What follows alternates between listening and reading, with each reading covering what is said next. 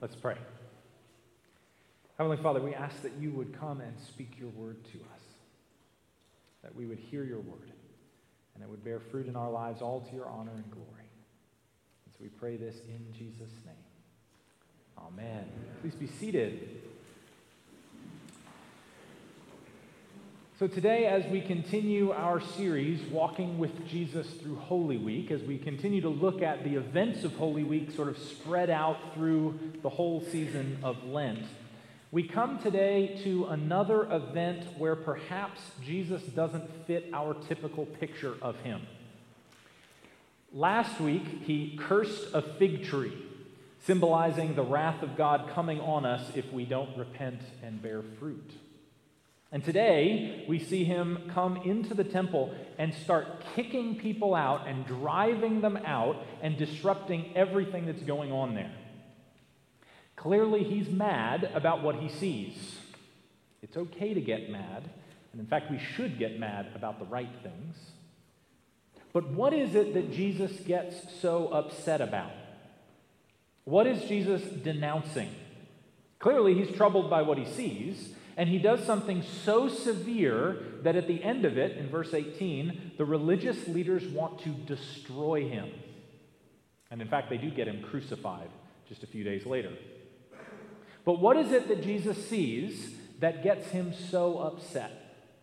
Because if we don't know what he's denouncing, we won't know how to address it in our own lives. So typically, readers assume that he's troubled by the fact that people were buying and selling, especially dishonestly, in the temple, because it mentions something about that. And there may be pieces of that, but when we read this closely, which is what we're going to do today, when we read this closely, we find that there's actually more going on that Jesus is doing and saying. So we're actually going to look very briefly at each one, but we're actually going to look at four different things that we see if we read closely in this passage uh, of what's going on. Four things that we see here, how that relates to us, and then we're actually going to stop and do what he tells us to do, put it into practice. But we'll do that when we get there. So, four things that we see here that are important about this scene of Jesus cleansing the temple, as it's commonly called. So, four things. The first is this busyness. Busyness in the temple. So, you have to sort of imagine the scene here the scene is kind of an open market, kind of a, a bazaar taking place in the temple courts. So just imagine this whole campus here is set up as a market that you have to get through in order to come to church. And verse 16 specifically notes that Jesus would not allow anyone to carry anything through the temple. Well, there was a Jewish law that said very clearly no one was allowed to carry anything through the temple. It wasn't a cut through for cut through traffic. The outer courts of the temple, the, where this would have taken place, actually quite large. And to go around it, if you're on one side and want to go to the other, to go around it's a pretty long walk, especially when you're walking and carrying something. I mean, I see how many people cut through our parking lot to get to the other side, and that's driving.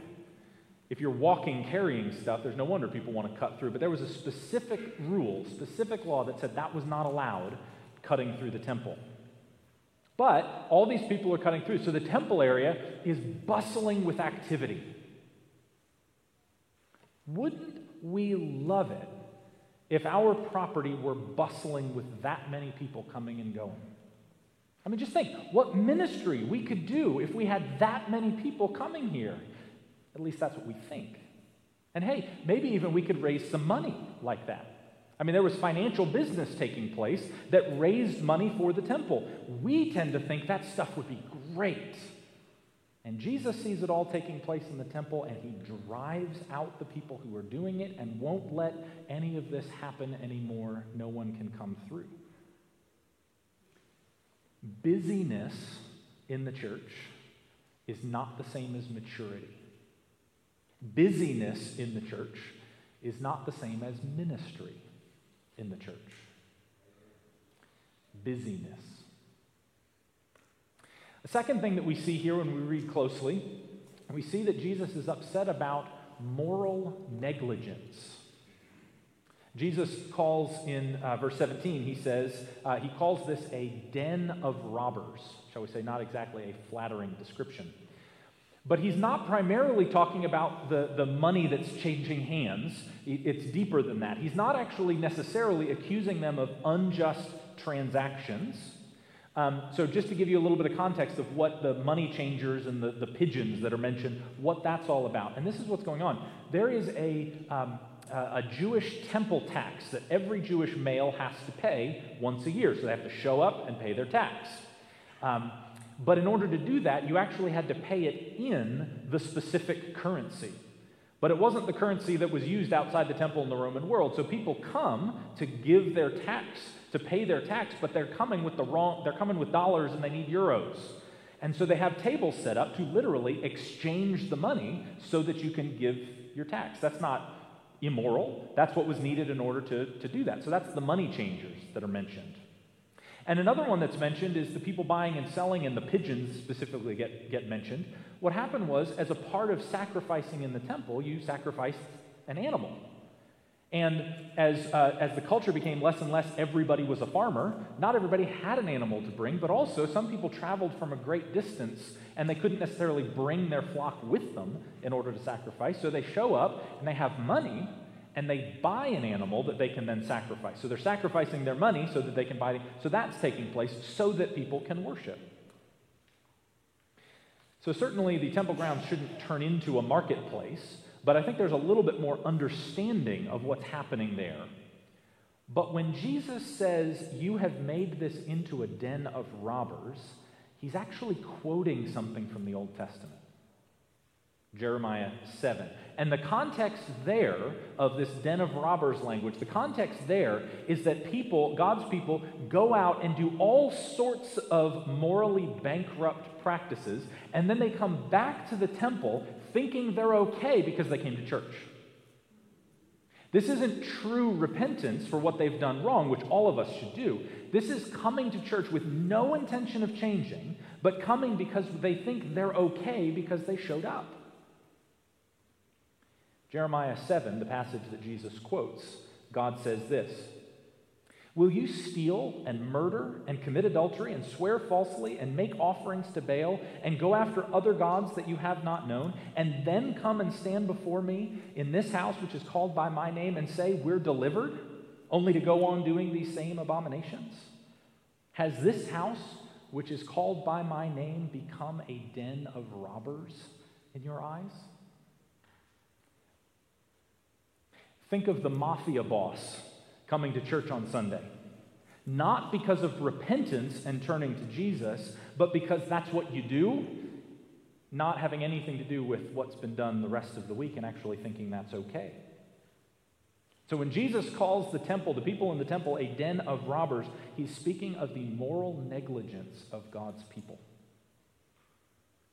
Busyness and moral negligence. And third, he gets at Jewish exclusivity. And we could, by extension, say exclusivity of, of anybody who thinks they're the only ones or the best ones. But this exclusivity. See, the court where all of this takes place, you don't need to know the whole uh, layout of the whole temple, but this outer section of the temple where this took place was known as the court of the Gentiles. It's the one place in the whole temple that Gentiles, non Jews, were allowed to come. So, if a Gentile wants to worship and learn more about the one true God, this is where they can come. But that place has been taken over by business and busyness. And Jesus says that the house of God is to be a house of prayer for all nations. And the word nations is the same word Gentiles. You've taken away the court of the nations, where the nations are supposed to be able to come and pray. This is supposed to be a place for all nations, but you've taken away the part that the nations, the Gentiles, can use. But that doesn't matter so much if you think God only cares about your personal group. And so Jesus is attacking this idea of exclusivity and superiority, thinking that they're the only ones that matter busyness moral negligence, and exclusivity. And then I think we get to the heart of it. He notices and is upset by their prayerlessness. Verse 17, he says, My house shall be called a house of prayer for all nations. Now, I will say that one of the good things that has happened for many churches in the midst of this pandemic is that so much of the busyness, the not good activity, the busyness that develops in any church over the years was just suddenly stopped. And certainly that wasn't all good, and it's certainly not what we would have chosen, and absolutely not all church activity is wrong, definitely not. But when activity has to cease, do we find that below all of that activity is a true house of prayer? A people deeply committed to prayer and worship, even when it's not the way we would like it to be. And honestly, what most churches in the United States discovered is that when activity was taken away, many, many people disconnect from God.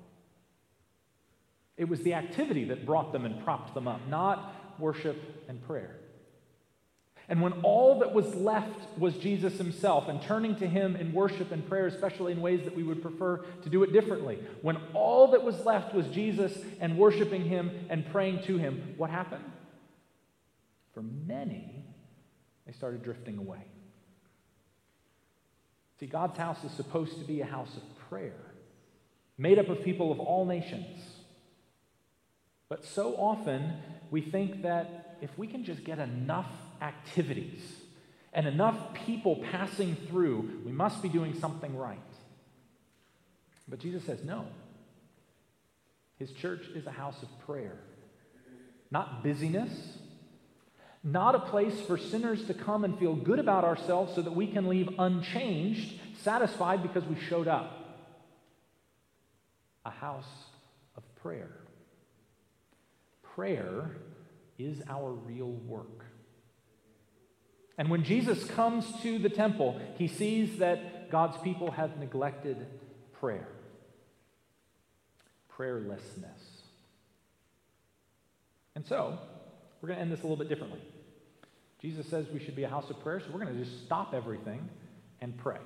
I'm going to tell you how we're going to do this. We're going to pray in a couple different ways, and I'm going to guide you through that.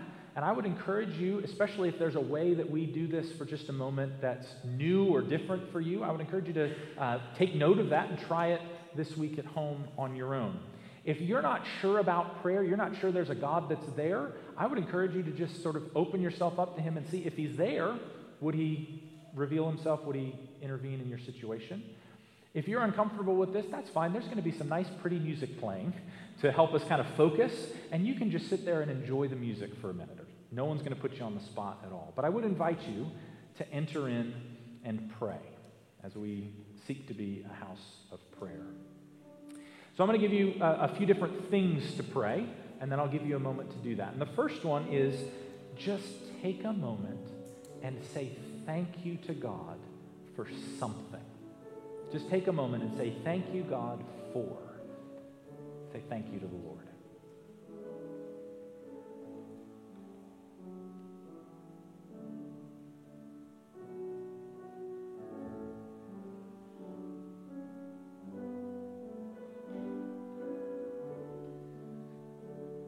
I'm just going to invite you to draw to mind another person, somebody other than yourself that you could pray for. Doesn't have to be fancy, but just someone in your life that you know that needs prayer and ask God to intervene for them.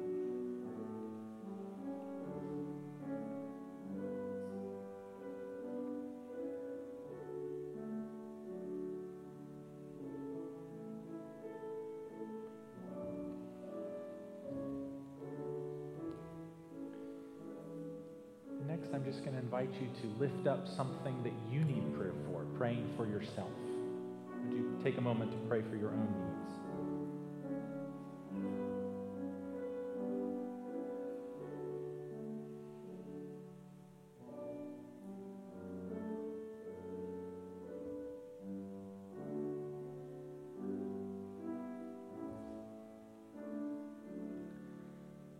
I'm going to ask you to open your bulletin and turn to Psalm 16, which was already read today. If you turn back a couple pages.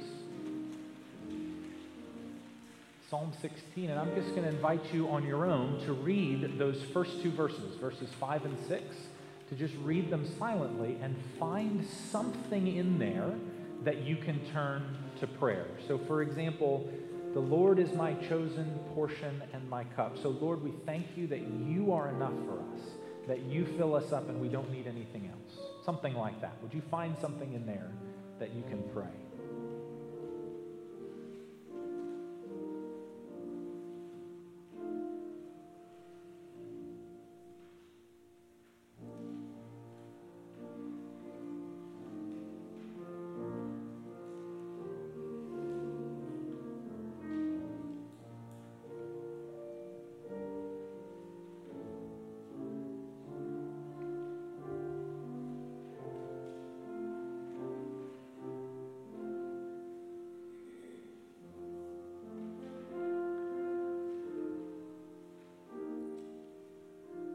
Next one, while you have your bulletin open, if you turn to page five in your bulletin, where it's what's called the Collect of the Day, a prayer that's written for us. So it's not coming from your heart, it's prayed, written, uh, not coming extemporaneously from your heart. But what I invite you to do is to just read through and pray that prayer as a prayer from you. And you can even change the words to make it personal. Almighty God, you know that I have no power in myself. Would you pray that prayer to the Lord?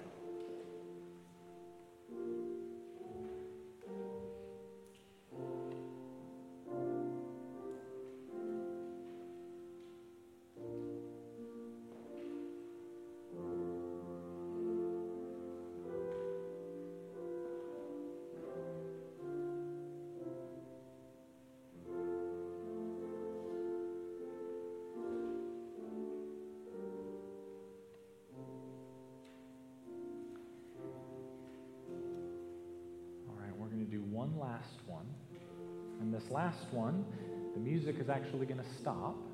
And what I'm going to do is, this is going to be hard for some of you, and I'm fine with that. What we're going to do is, we're going to take two whole minutes, 120 seconds. It's going to feel like 10 for some of us, but two whole minutes. I have my watch here and everything. We're going to sit in silence. And what we're going to do in that time is not to specifically bring all of our needs to the Lord, but to just sit in his presence, consciously bringing our mind and our hearts to focus on him. And so when you find your mind bouncing around, when you feel your ankle start throbbing for no reason, which everyone's now going to do because I mentioned it, um, when you notice something, that's fine. When it takes your attention off of Jesus, just consciously bring your attention back to Jesus. Okay? For some people, it would be really helpful to close your eyes to help block out some of the distractions. Some of you, may be the opposite. It might be really helpful to look at something that reminds you of Jesus. And I would recommend one of the about 50 crosses that we have somewhere up here uh, would be a great place to put your eyes. So I'm going to time it, but we're just going to have we're going to have two whole minutes to just focus our mind and our hearts on Jesus. So let's do that together.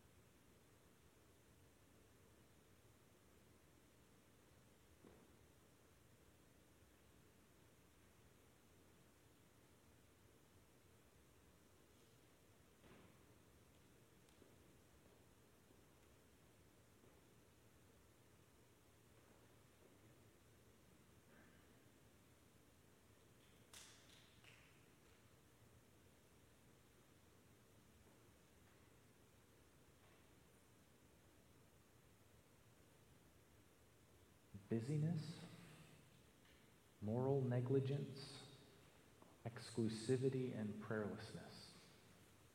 As Jesus saw all of that during Holy Week, he still went to the cross for us.